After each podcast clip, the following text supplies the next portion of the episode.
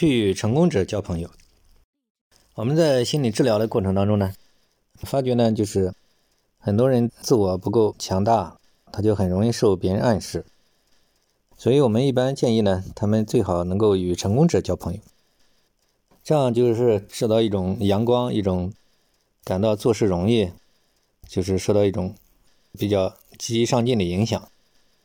对他有很大好处。长期接触这样的人。呃，比如接触这种很好的咨询师，其实也是起到积极上进的作用嘛。那么很多人呢，他们喜欢就跟那些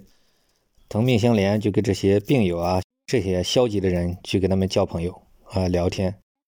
这样的话，本身这些人就负面，然后再又容易打击别人，所以就是又消沉，然后观念本身也都是有很多问题的，反而就是这样，这些不好的东西互相影响。所以有时候反而就是也起到一些不好的作用，所以我们觉得，如果遇到这种，嗯，像这样的，就遇到一些特别是容易喜欢打击你的人呢，我们建议这些求助者呢，